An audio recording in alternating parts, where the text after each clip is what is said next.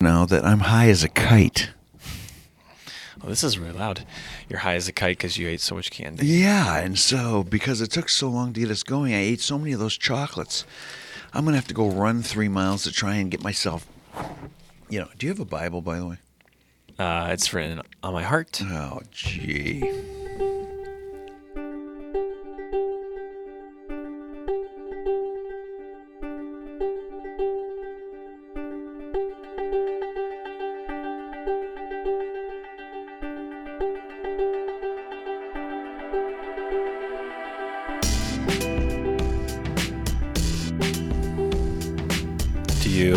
A Bible app? I don't You- believe in Bible Say, apps. You don't strike me as a Bible app type of guy. No. Take a look at me. Okay, a lot of people think, oh, he's an old dude. Yeah, but the real reason how you can tell I'm an old dude is I don't use Bible apps. I actually use a physical Bible. Yeah. Yeah, I got one here for you. Oh boy. Dave was asking me if I have a Bible on me. I said, nope, I got a phone. Ladies and gentlemen, here we are again. Theology on Mission podcast, where theology meets mission. We aim to engage questions that our culture challenges us with for Christ and His kingdom. So I hope you're going to enjoy this Theology on Mission, this latest edition of Theology on Mission podcast with me and Mike Moore sitting over to my right. Yes. You were on a little bit of a vacation again, weren't you? Yeah, I was in Mexico. Well, did you hear that I said again? This is coming from the guy that gets to fly around the world. Uh, yeah, but I'm working my uh, I was working, derriere I, off. I was working too. It's hard to In swim in Mexico? the ocean. You ever swim in the ocean? Oh. It's difficult. Snorkeling is very hard. You can Uh, only breathe is- through your mouth. This is not doing our reputation as a podcast very well right now. so, anyways, what's the topic for today, Mike Moore? Have you got a topic? I know uh, we've been talking about a topic, but I'd like to ask you whether you have a topic Well, I got a topic here uh, from your Facebook. from my Facebook post. Yeah. Which, by the way, you can follow uh, uh, Fitchest uh, at Facebook and or Twitter. But, anyways, go ahead. You want me to read it? Yeah, yeah, sure. Th- this was uh this was this morning, right? Yeah, uh, this morning at about 7 a.m., which is when I'm doing a lot of my thinking and reading and writing uh, in, in McDonald's. And uh, yeah, sure enough, there, there I was. And I came up with these uh, three questions because I really am asking. Uh, at our church, we're engaging with the issue of how do we gather um, a table fellowship in the neighborhood. It's a big part of what we do as church. Okay. So go ahead. All right. This is Dave writing this at 7 a.m. with a- Approximately. with an egg McMuffin in one hand and a cup of coffee. Never egg. I don't Really? eat the egg. I eat the McMuffin a lot of times. Sausage only, no cheese, and and uh, those. By the way, those uh, It's cheap. Those uh, what do you call them? Uh, English muffins that McDonald's has. I think they're very high quality. Mm-hmm. Yeah, yeah. I think ta- they get a bad The- rap. The sausage patties. I don't. I The don't know about sausage patties, who knows what's in those things? But the English muffins are pretty good. Go ahead, my friend. All right, three questions I ask. Parentheses. Get around to asking in starting a table fellowship in my neighborhood. And when I'm meeting with a person, Yeah. yeah. So these are your three questions. Number one, are you lonely? Two, are you angry? Three, are you lost? You know, that is confused about what to do with life, its challenges, finding purpose. And then ask, can I invite you to a meal? To know and be known by people, to process your pains, anger, to discern life. Yes. This is the way that you go about uh, inviting somebody into table fellowship. Well, it's um, first of all, you just don't go up to somebody and say, "Hey, are you angry? Are you lonely? You're gonna say probably are you yes, 'cause you- lost?" okay, no, that that's not that's not what's going on here. But um, really, when we are in, so, so first of all, if I can just define what a table fellowship Yeah, in the neighborhood is, and I'm going off of my work in faithful presence, uh, the book I wrote about this, where I said there are three circles, and I tried to show that's not only scriptural but it's historical uh, in terms of the way the early church thought about church.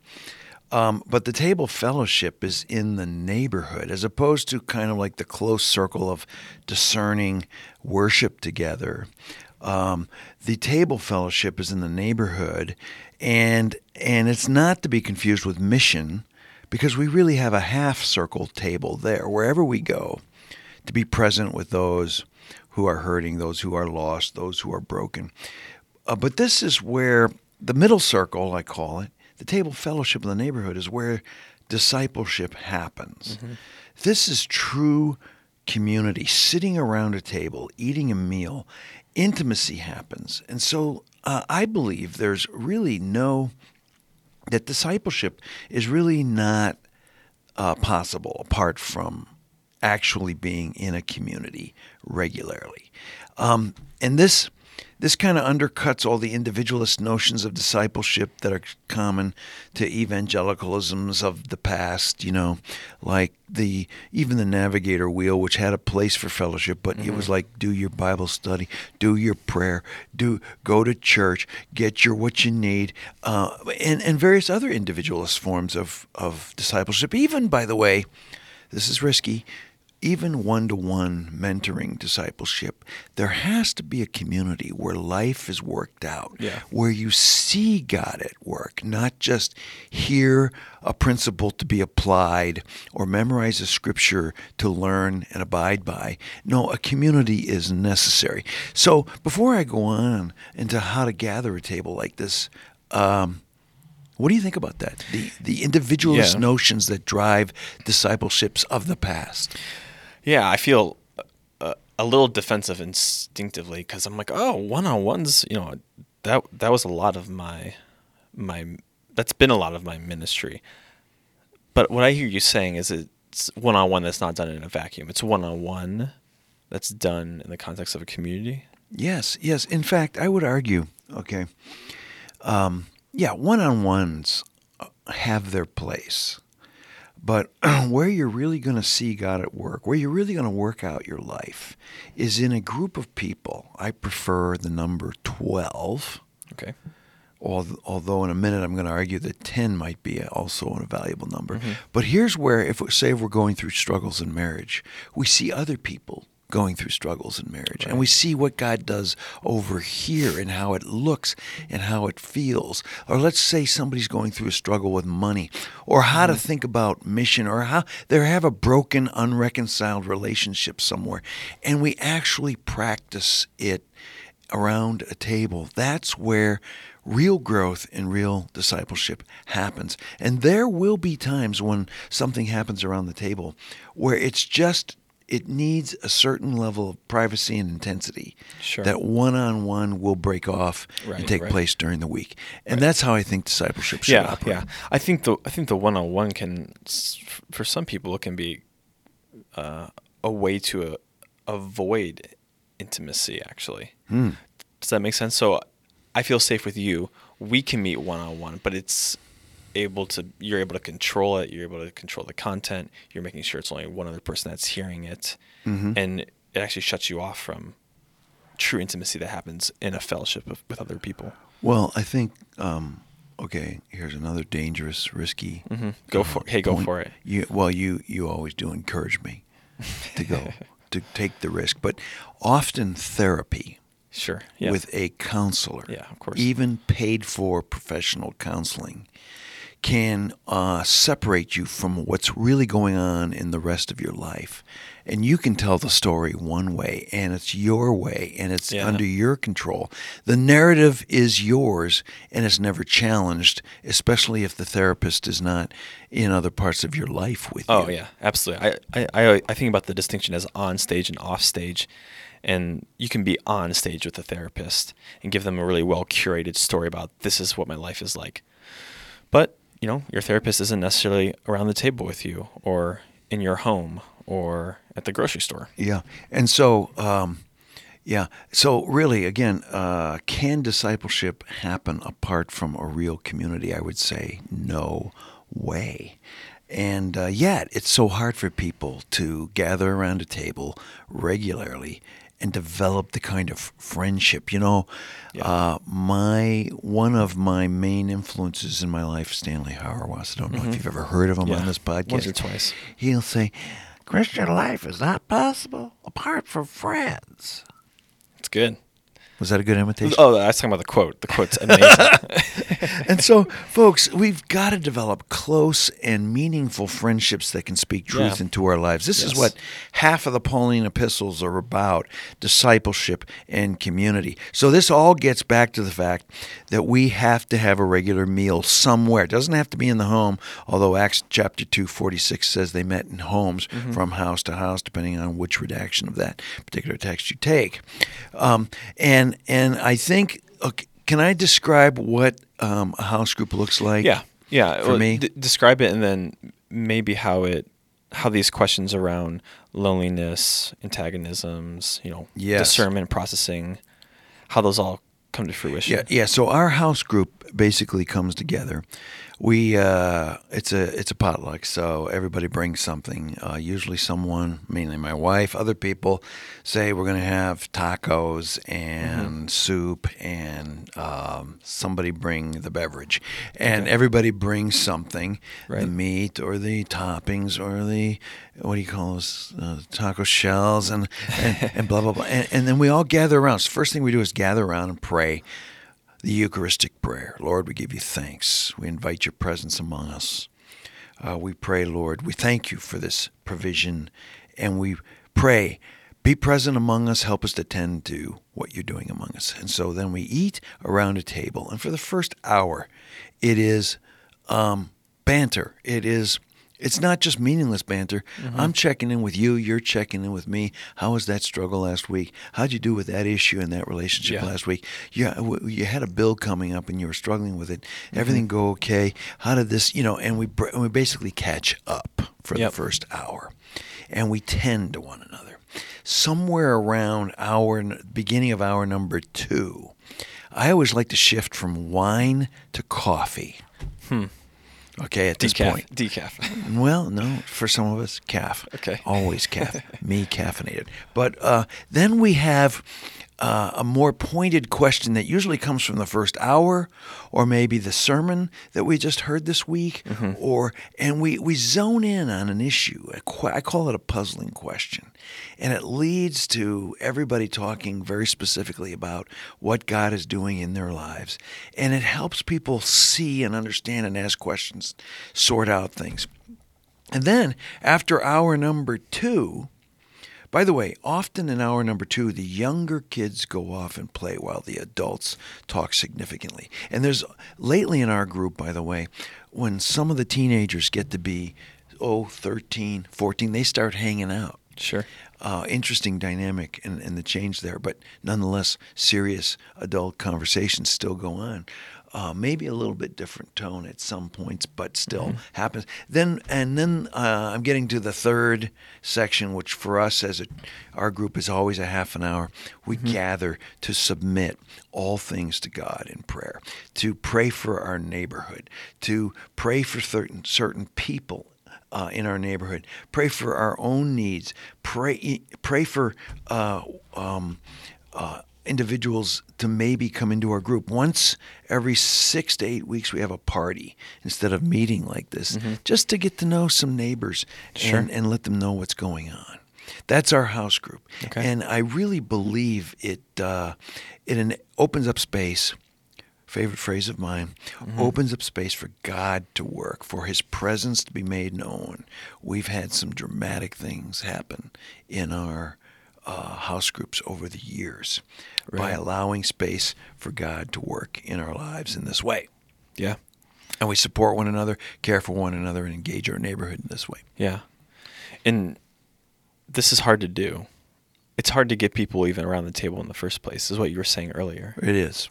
It is. So so my goal is to bring, is to get 10 to 12. Okay. Can I just give you a little vignette from uh, Brian Sanders Mhm. and his latest book from Tampa Underground, Micro Churches? He says, by the way, and I love this, and this kind of, I put this on my Facebook recently too.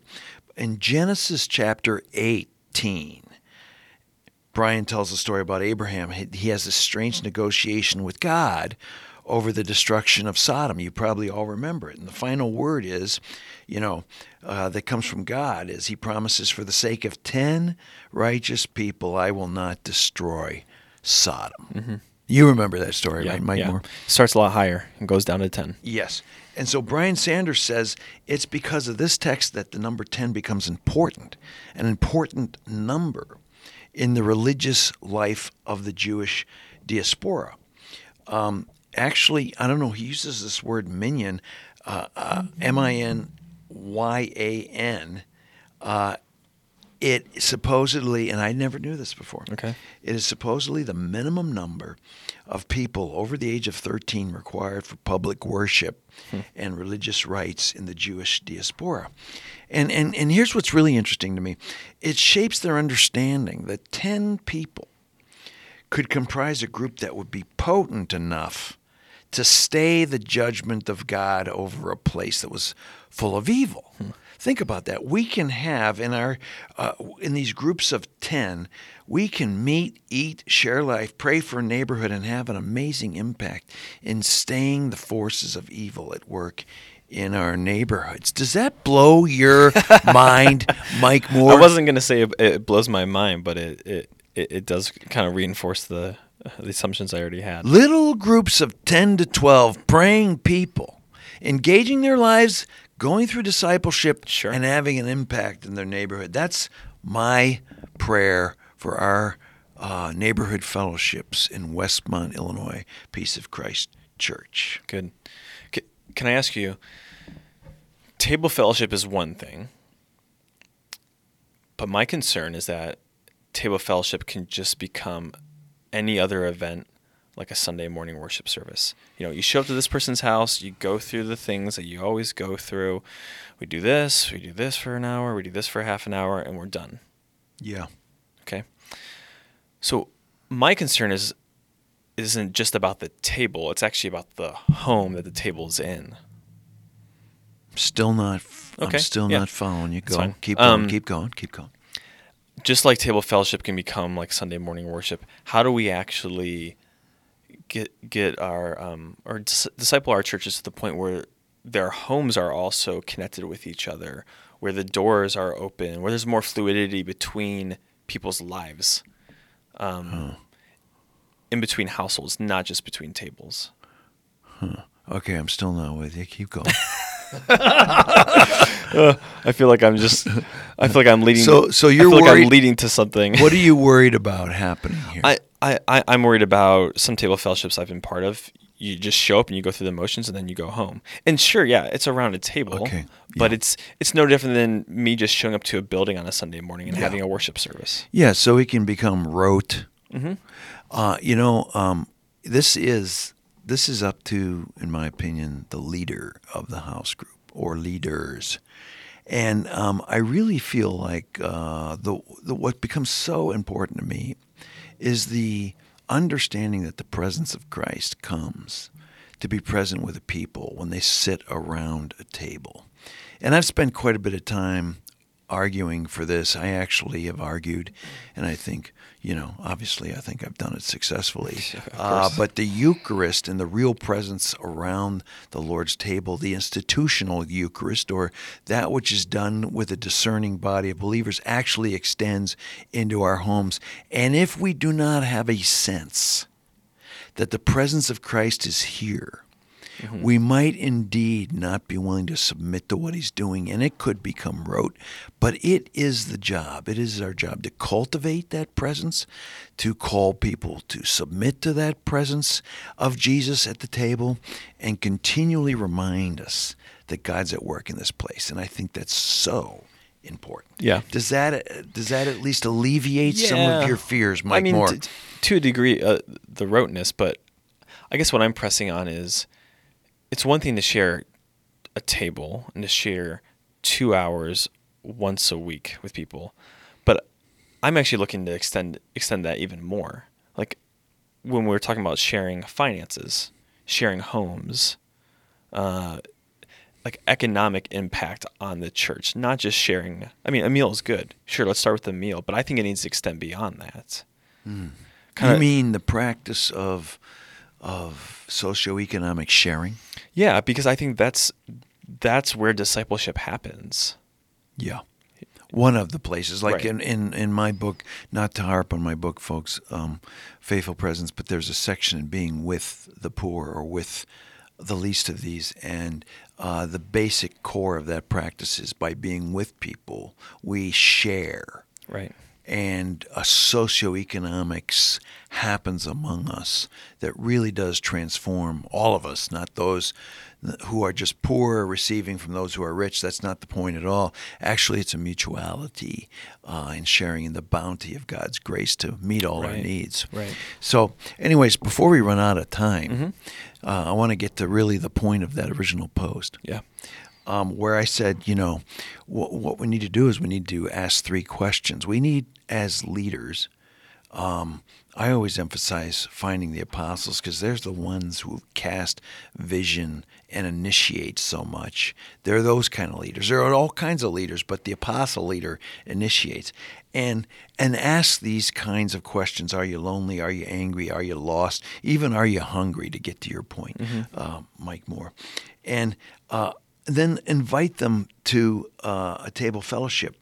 Um, because if you tap into that need for loneliness, there's no y- y- the practice of the presence of Christ and being present to one another in the presence of Christ around the table is is the mo- I want to make an outrageous statement the most a powerful a manifestation of the meeting of the need of loneliness in our souls more than even hear me on this because Okay. you just did this Mhm. marriage Yes.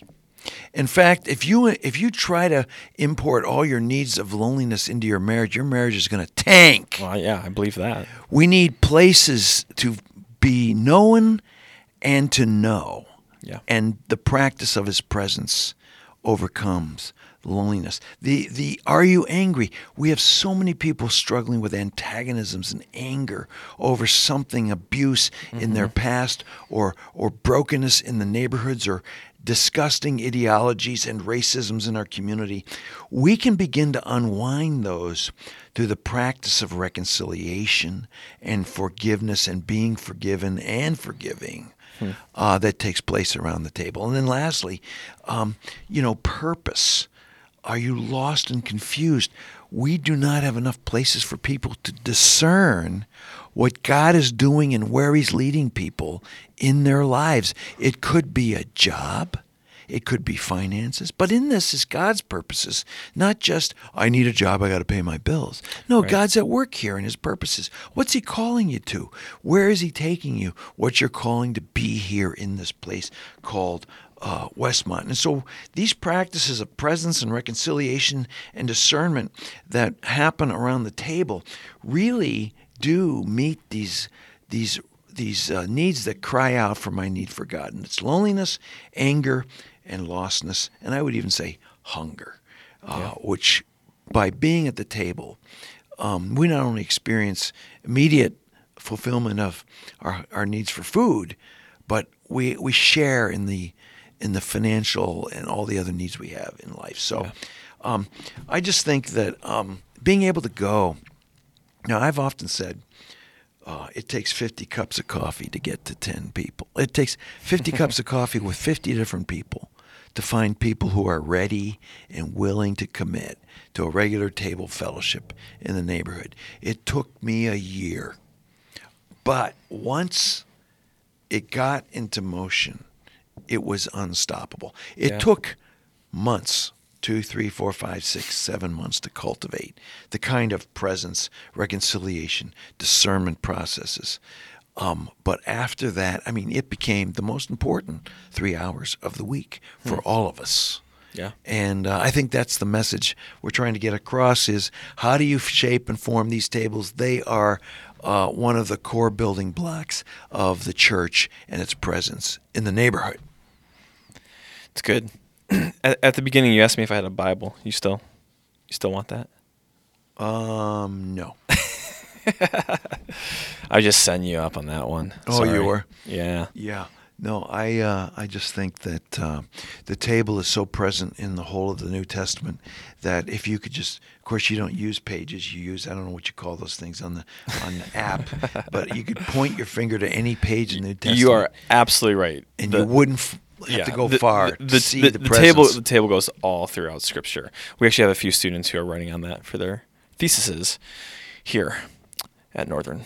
Well, you know, I, I think I talked too much, uh, so I just want to make some space. Do you have any concluding remarks? Oh man, gosh, uh, I, I have so many random thoughts. Well, going, if going somebody around. was out there saying, Mike Moore, what are the uh, hardest, what is the biggest challenge to building a table fellowship in your Hmm. neighborhood? What would you say? uh, I'd say in my context, or at least the the age I work with, it's getting people to move from their tablets to a table.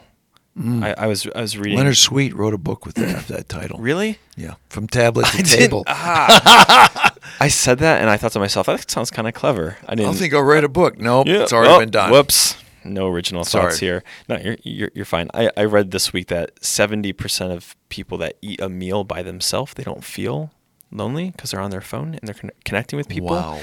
And, and I, I think that makes sense if you if you're texting or calling somebody and you're eating. That makes sense that you're connecting to people. But I think embodied presence is so significant. Being able to look somebody in the eye, like make sustained eye contact with them, to be able to touch them, um, or to laugh with you know laugh with them, or just the, the physicality of being in the same space with somebody. It's a ch- it's, it's a challenge. But I think when you get people around the table, to your point, is when um, you can have awkward silence, when you can have jokes, when you can actually taste food. There's a physicality um, to the Christian life, and we experience that around a table with God and with other people. Yeah, uh, and and it, my my one addition there is that this will take some time because of all of the hurdles our culture has put up.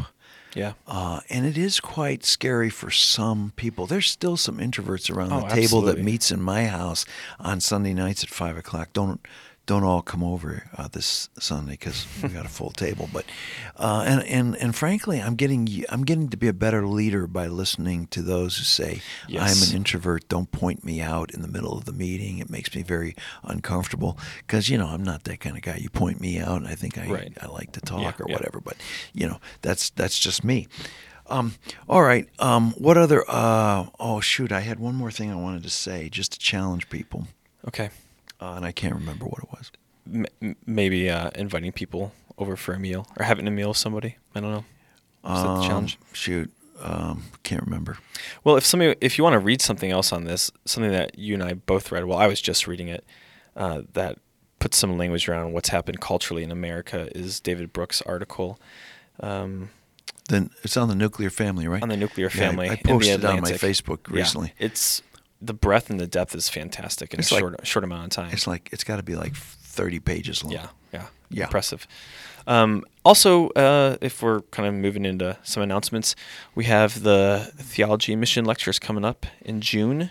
With Fleming Rutledge. Fleming Rutledge and Scot McKnight. And we're hoping to grab Greg Boyd and put Yes. him in on Yeah. the stage. He'll be here that week Mhm. teaching, Teaching. as well. yeah, if anybody, Which reminds us we have an Anabaptist Studies program now with Greg Boyd, amongst others, That's right. including myself. and we have quite a few people who are uh, sending in requests just to take that class because they just want to get a taste of Greg Boyd. Uh, if that describes you, And the class is uh, uh, spiritual warfare. God, evil, and spiritual warfare. Wow. Yeah, I And wanna- if you've read God at War, that book by Yep. him, what, that's got to be 15, Uh, 20 least. years ago. Uh, it, it's a profound biblical exposition of the issues we're facing that we seem to be almost oblivious to. So that that's another opportunity for Yes. everybody out there. By the way, we're talking about Northern Seminary. We are in the basement of Northern Seminary Mhm. right now in the library in the uh, Griffith Conference. No, what is it? Uh, Griffith Sound, Sound Studio.